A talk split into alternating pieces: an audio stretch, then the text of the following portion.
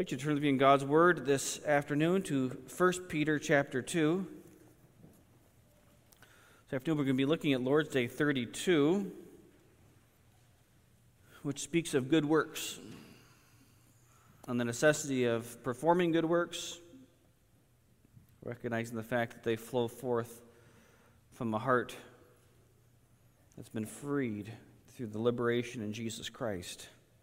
We're first going to read from 1 Peter chapter 2. We're going to read verses 1 through 12. This is the word of the Lord. So put away all malice and all deceit and hypocrisy and envy and all slander. Like newborn infants, long for the pure spiritual milk, that by it you may grow up into salvation, if indeed you have tasted that the Lord is good. As you come to him, a living stone rejected by men, but in the sight of God, chosen and precious.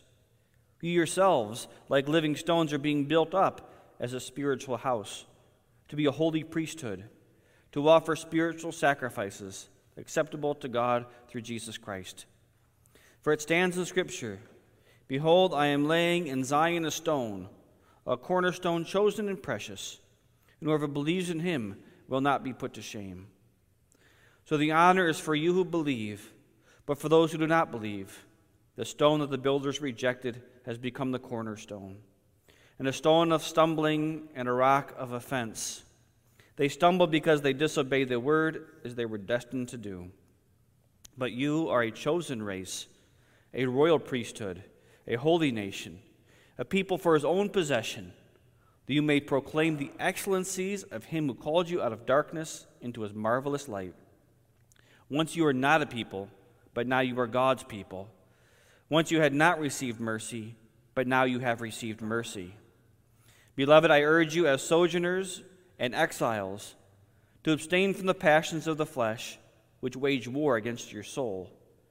Keep your conduct among the Gentiles honorable, so that when they speak against you as evildoers, they may see your good deeds and glorify God on the day of visitation.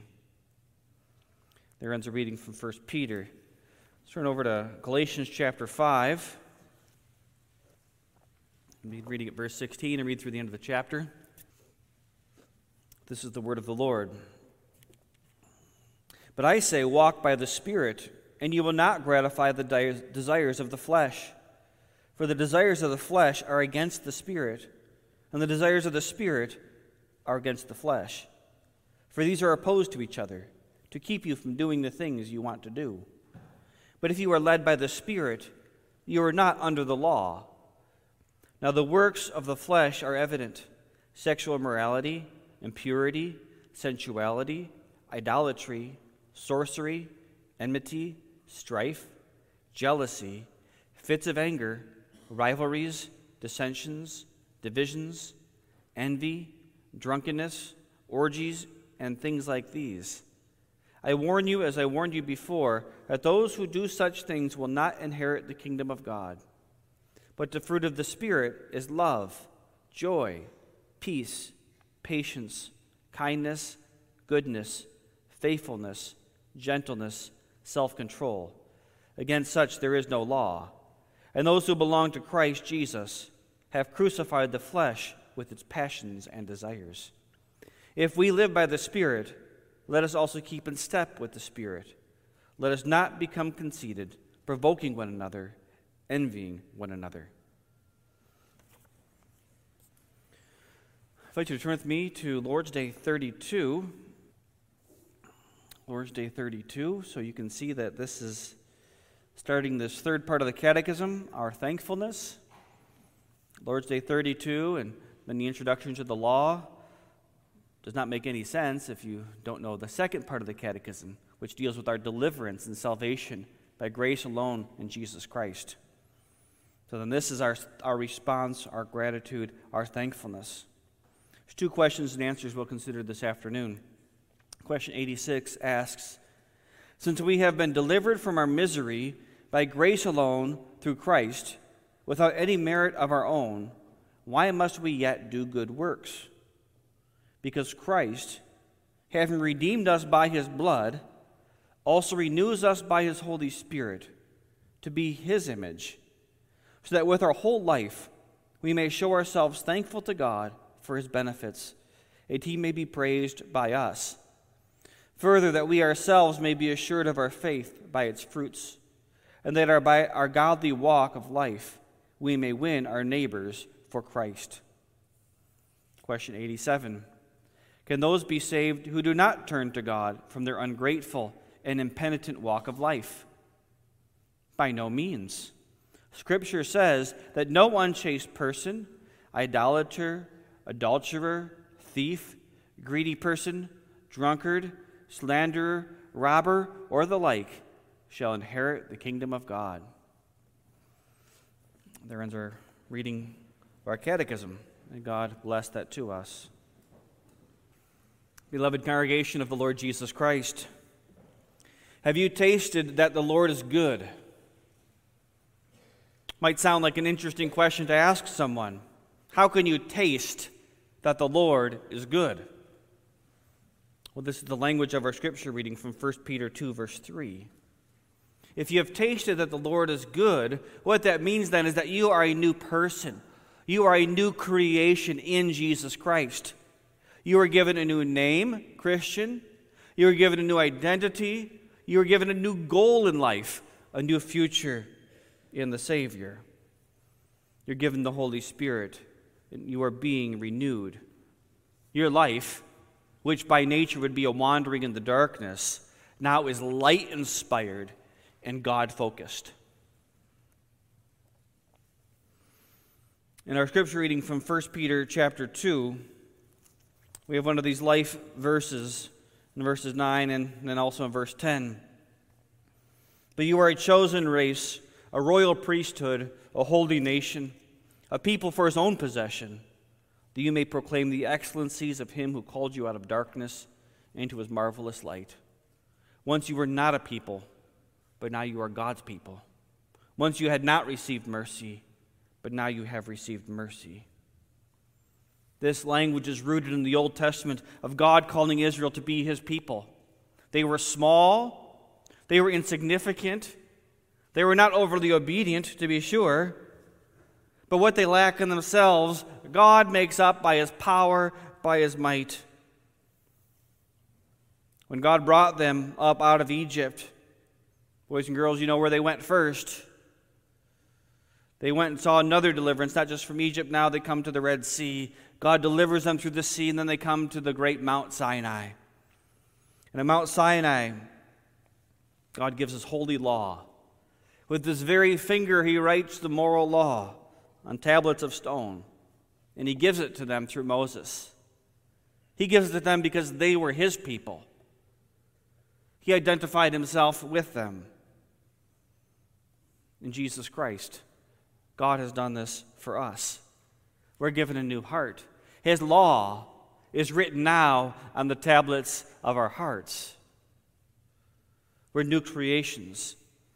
And so, our catechism here in Lord's Day 32 gives us the reason to do good works. And I preached on this Lord's Day last week or two weeks ago. The last time I preached on it, I gave the five reasons the Catechism gives to do good works. This afternoon, I'm going to do a little bit of a different approach. Don't normally do this in a catechism sermon. But I'm going to give seven reasons, or seven things, seven meanings of what it looks like to not produce good works. To call us to live righteously before God as His children, His chosen people. What does it mean if you do not do good works? Well, it's going to mean seven things. First, it's going to mean that you haven't believed. To fail to produce fruits of gratitude is a sign that you're not actually a believer. You might profess Christian things, you might go through the Christian rites, you might attend worship, but without good works, it is a lie. Your life is a lie. The language used in our catechism, it's even asked in the question, is that then you have not been delivered from your misery by grace alone through Christ alone. You've not been redeemed by his blood. That means you still belong to Satan and sin. You have not been purchased by the blood of Jesus Christ. without Christ's blood, death still is a great enemy. Death still has a great power to sting. James 2, verse 17 says, So also by faith by itself, if it does not have works, is dead. What good is a dead faith? What good is a dead faith? It's a lie. It's no faith at all. That's not the faith Jesus Christ speaks of. That's not the call of the gospel. That's not the identity of believers founded in the blood of the Savior. Listen to what our Lord Jesus Christ says in Matthew chapter 7. At the end of the Sermon on the Mount, verse 18, he says, A healthy tree cannot bear bad fruit, nor can a diseased tree bear good fruit. Every tree that does not bear fruit is cut down and thrown into the fire. To use the language of 86, question 86, you're then still in your misery. You're still in your sin. You need to a- answer the question Are you born again? Or to use the, the flow of the catechism, you need to go back to Lord's Day 23 and ask the question, question answer 60 How are you right before God? And if the answer is not, only by true faith in Jesus Christ, forget this sermon. Forget the third part of the catechism. You need to, you need to deal with that reality as you stand before Almighty God. How are you right before God? And it's not simply a confession from the lips, it's a humbling of the heart before God Almighty. Not because of my deserving, but wholly by God's grace. The second thing it means to not produce good works is that you've not been given the Holy Spirit. The Holy Spirit was the great comforter, the great one promised by the Lord Jesus Christ. When Jesus was preparing to depart in John 14 and John 16, remember the disciples were sad. He had predicted a number of times that he was going to leave them, and they were sad. And the comfort he gave them was that I will send another comforter, literally, a comfort of the same nature, of the same kind, the Holy Spirit. And because of that, they will never be alone. Jesus would never, ever leave them or forsake them. But our catechism says that those redeemed by Christ's blood are being renewed by the Holy Spirit. So, what that means is that if you fail to do good works, you are then testifying to the fact that the Spirit is not working. That is, you recognize that if you confess Christ without faith, that is blaspheming the Holy Spirit. It's a, you're lying about the work of the Spirit in your life. There's a serious weightiness to this. So, why is it so important that the Spirit works in us? Because this is how we understand. This is how we know. We prayed before the scripture reading that we might be illuminated, that our eyes might be open, that our ears might hear. The Holy Spirit is the one who pricks the conscience when we do wrong. It's the Holy Spirit who turns us back to the Lord. You might hear in the preaching, or you might hear from, a, someone, from somebody who loves you, this isn't right, or you're in sin. Repentance is what is necessary. Repentance is a turning. But who's doing this? Well, we must, we have a responsibility in it, but the Holy Spirit is doing something in us. He's active. It's the Holy Spirit who intercedes in our hearts and gives us access to God's throne room. For those, or for the one who doesn't care about their lifestyle and thinks, I don't have to do good works, I'm saved by grace, that person's in grave danger. The person who thinks that way loves their sin and they want God to love their sin. It's a very important concept, I think, in 2023. They love their sin, and they want God to also love their sin. Think about the whole Christian gay or gay Christian movement. Here's the argument God loves me, I am gay, and therefore God must love the gay me. Well, God might love somebody who's struggling with same sex attraction, to be sure. but he certainly hates the sin that's being given into. A push against the Word of God is a grieving of the Holy Spirit. The world accepts worldliness. Never let the church accept worldliness. It's wrong. Those who are redeemed by the Holy Spirit will produce the fruit of the Spirit. He is, after all, the one who works renewal into his image, a true believer in the process of growing more and more Christ like. So you've not been given the Spirit. Third, you're not thankful to God for his benefits. The glorious mercy of God is free, it is unmerited. Sinners are saved by grace alone through faith alone. Therefore, to not produce good works is a robbing of God for the gratitude we, t- we need to give for the benefits re- received. You're ungrateful. We've all seen the, the spoiled kid who thinks they're entitled to everything. I think about a, the 90s movie, Richie Rich. Kid's given everything. He's, he's just so entitled. He expects it. And when you see a, a, a child receive something and they're ungrateful for it, it's so extremely off putting, isn't it? Parents teach their children manners, simple manners of please and thank you. When a child is young and they're, they're learning and somebody gives them something, the parent looks at the child and says, What do you say? And the implied answer is, Thank you. Of course, thank you. Now imagine if a child receives a gift, opens it up, and says, Well, it's about time. Or why, why not something better? Last birthday was better than this birthday. Or why isn't this bigger? What would you think about that? Of course, spoiled little brat. Take the present away. Bring it back to the store, you get nothing. Right? That, that's the initial response. We're not talking about a birthday present here, some sports equipment you get for Christmas or something like that.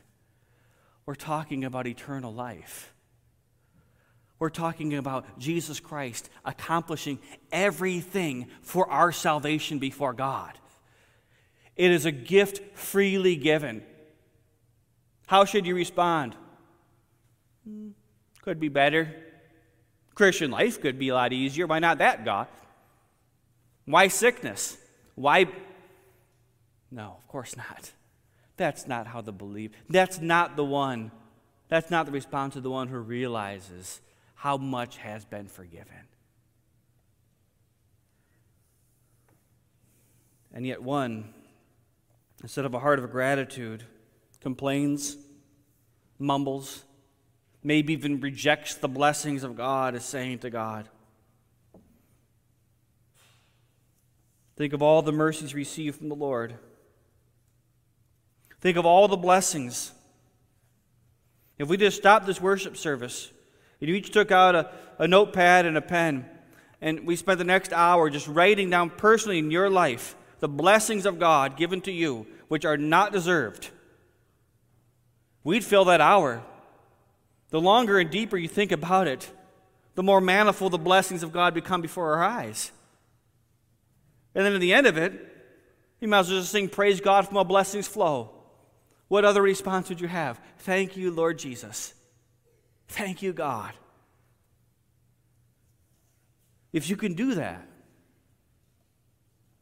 then it means you've tasted and seen that the Lord is good. And if you've tasted and seen that the Lord is good, you will be thankful. Fourth, if we fail to do good, good works, God receives no praise from us. God has created us to be worshipers. When God placed Adam and Eve in the garden to, to care for the garden as his image bearers, they, by their very nature and in fellowship with God, worshiped him. They praised him. Their hearts and affections were, were focused on the Lord. There was a beautiful relationship in this garden. Man was the friend of God in mutual love, but sin ruined that. The praise that Adam and Eve had given to God and had been made to give to God was traded for a trembling Adam and Eve who were hiding from God because of their shame. Their punishment came when they were banished from the garden, but not before God gave them a promise. God's grace always shines in the midst of judgment. God provided another way for them to have fellowship with Him. God first showed this by killing an animal, providing them skins, clothing. Don't read too quickly over that. Think about never having seen the shedding of blood ever in your life. And God sheds the blood of an animal so that your blood would not be shed. They are ashamed because of their sin. That's what sin does. And God covers their shame. But the way to cover the shame was through a substitute. An animal had to die in order for their sin to be covered, thereby teaching them a very, very important principle, which we understand a substitutionary atonement. That's what God gave them. That's what God gave them. God provided this other way. God was pointing them ahead to Jesus Christ. Yeah, there's a way that once again, even though they, they did what God told them not to do, there's another way that they could be restored. There's another way that they could once again be worshipers of the true and living God. They were forgiven much, and they certainly realized that. David understood this as well. What does he ask? What shall I render to the Lord for all his benefits to me? When King David fell into temptation and sin, he was eventually forgiven of that sin after he repented. And then, under the inspiration of the Holy Spirit, he wrote some of the, the most gut wrenching, beautiful psalms to the Lord.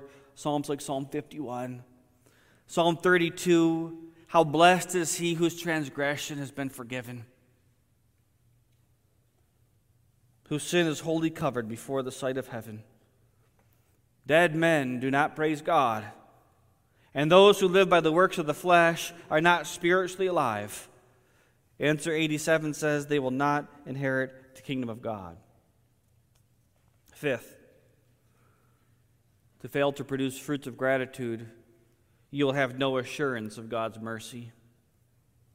There are many who live today and think that things are okay between them and God.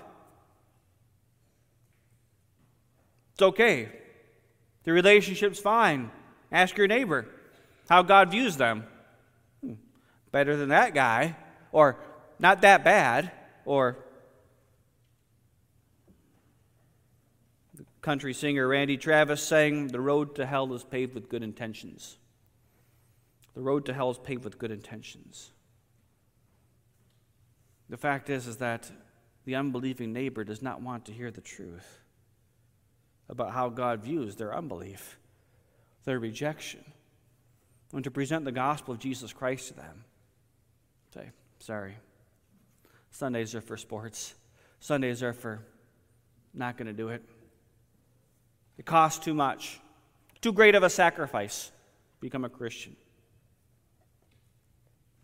You see, those not trusting in Christ, those not seeking the love of God and neighbor, should not have any assurance that they are right with God there can be no peace with God. Pastors and elders have heard many times from their sheep that speak about the freeing reality of repentance and forgiveness. The, the person under church discipline who's hardened in their sin, and then God, by His grace, softens their hearts and they see their sin, and in tears they confess us before the Lord and they make reconciliation with the one that they've sinned against.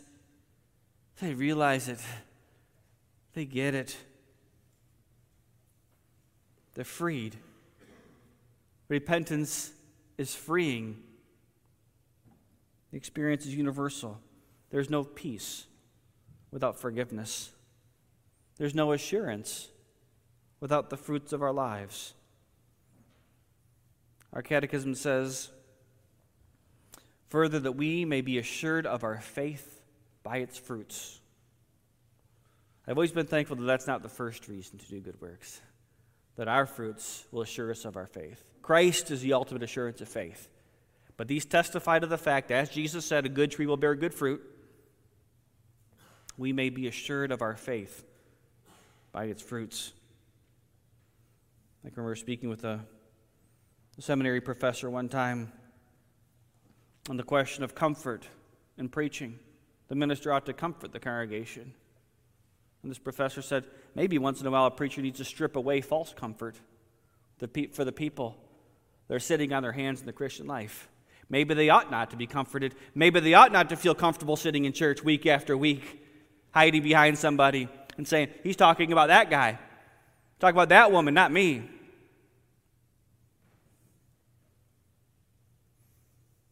You see, we, we can live a particular way.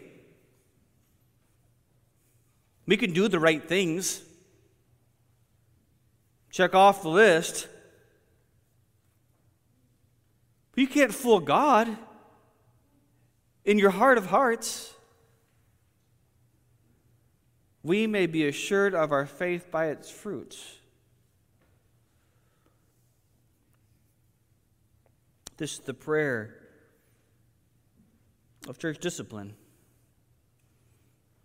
It's the prayer of the wayward son or daughter. It's the call to your friend or to your brother or sister, whoever it might be. You need to turn. You need to turn from your sin, dear brother or sister in Jesus Christ. Because when you're in sin, there is no peace. There's no peace in that. Know that. That's an important truth to know if you're, especially an elder in the church. You're dealing with somebody who's struggling in their sin.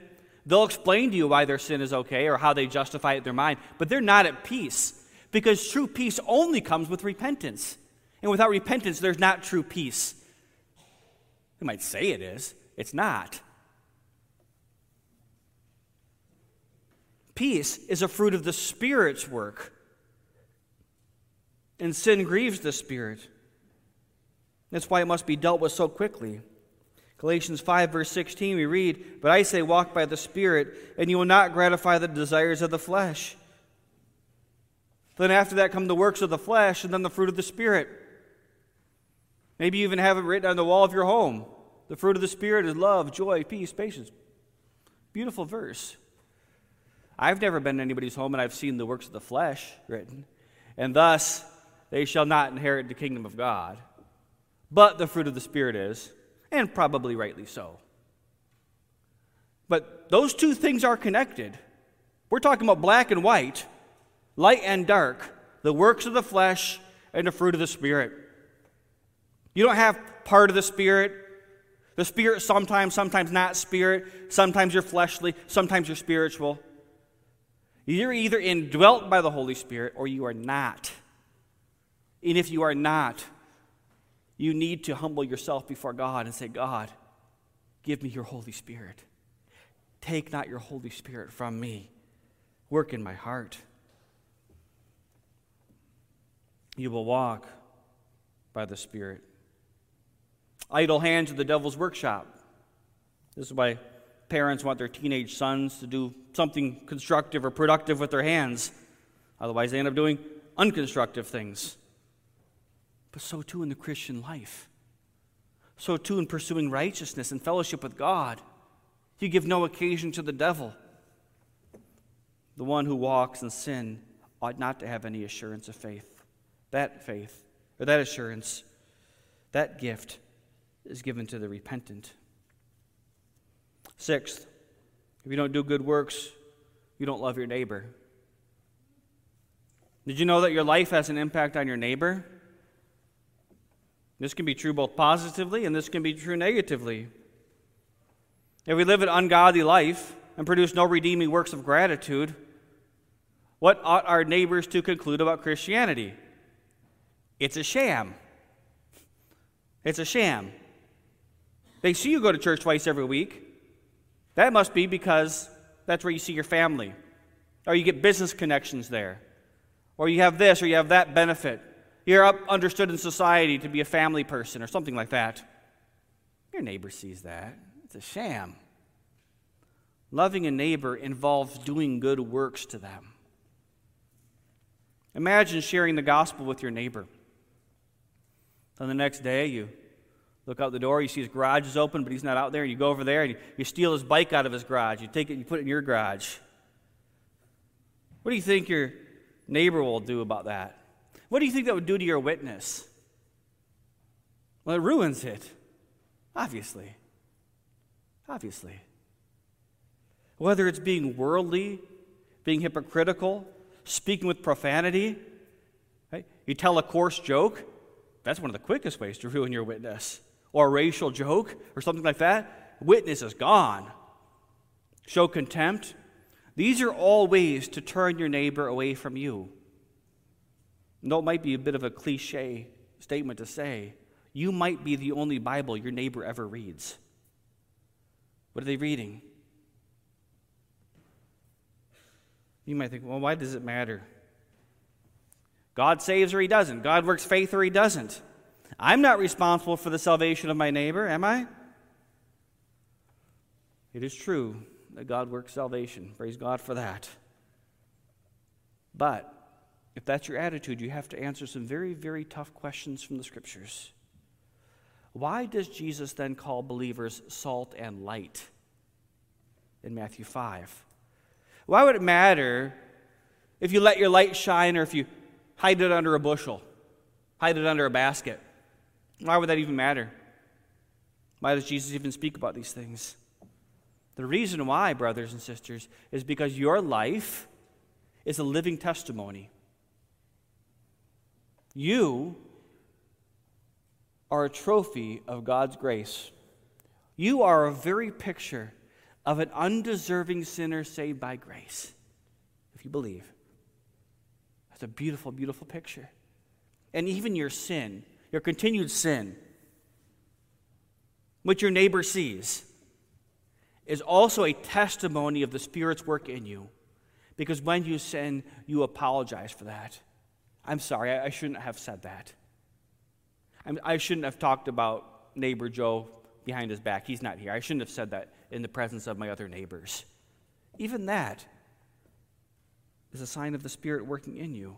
Your life is a living testimony. So live then as those who are freed, freed from the bondage and shackles of sin, and let your neighbor see that. Your witness will not be perfect. Your neighbor is not saved by your witness, he's saved by Jesus Christ. Galatians 5, verse 1 For freedom Christ has set us free. Stand firm, therefore, and do not submit again to a yoke of slavery. Seventh, not producing works of gratitude or thanksgiving shows that we are unrepentant and will not inherit the kingdom of God. That's what question answer 87 says. There's a whole list of people there at answer 87 who will not inherit the kingdom of God. And like our scripture reading from Galatians 5, the works of the flesh, these are those who are unrepentant in it.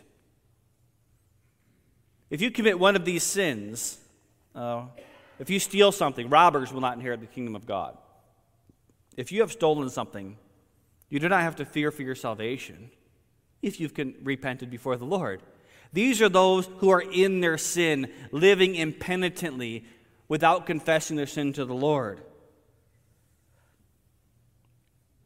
The problem is, is that with sin, we've all experienced this, I trust, is that once, once you cross that line in sin, it's easier the next time, and easier the next time, and then eventually you don't even think about it, right? You just become desensitized to those types of decisions and that, that type of life. And the, the danger we face is that this all begins in the heart. We could think of a Lord's Day like Lord, Lord's Day 32 and, and think, well, if we just follow that which is commanded, if we just externally mold to this image, this is what it looks like to be a Christian. I say these things and I do these things then God will be happy with me. We'll be right before God. But it doesn't work like that. Because it all comes down to the heart before Jesus. The law matters, right? I mean, you have people that justify all kinds of sinful things in worship services. Yeah, but my, but it's from my heart, so I can sing Arminian songs, or I can do this or do that. But it's from my heart. Well, your heart is deceitful, so stop listening to your heart in that way. Listen to the Word of God. But when it comes to faith, a heart softened by the gospel of Jesus Christ, it must begin here. Not here. We know right and wrong. It doesn't begin here, it begins in the heart. Create in me a clean heart, O God. That's what David prays. Not, Lord, shape my actions to fit this picture of what it looks like to be a good Christian or something like that. It's in your heart. Why, brother and sister, do you do what you do? What's in your heart? Let us turn from sin and let us confess it to the Lord. Embrace Jesus Christ as the Redeemer, believing that He has done all that is needed for our forgiveness. We've received His mercy. When you do this, you're granted eternal life. Then the point of your life, your existence, is not the indulgence of the pleasures of the flesh, but the goal of your life, the purpose of your existence in this universe is that you might live the entirety of your life to bring glory to God alone. You are redeemed by the blood of the Savior. You, at one point, were not a people, but now you are a people. You, at one point, had not received mercy, but now you have received mercy. This is the picture of going from death to life. The next Lord's Day, we'll deal with this, this process of sanctification and growing in grace. You are redeemed. So be encouraged, congregation, but also be inspired by the Word of God. That according to Psalm 119, your law is my chief delight. May God write that upon our hearts and then go forward and love God and neighbor. Seek first the kingdom of God and his righteousness, and all these things will be added unto you. Amen.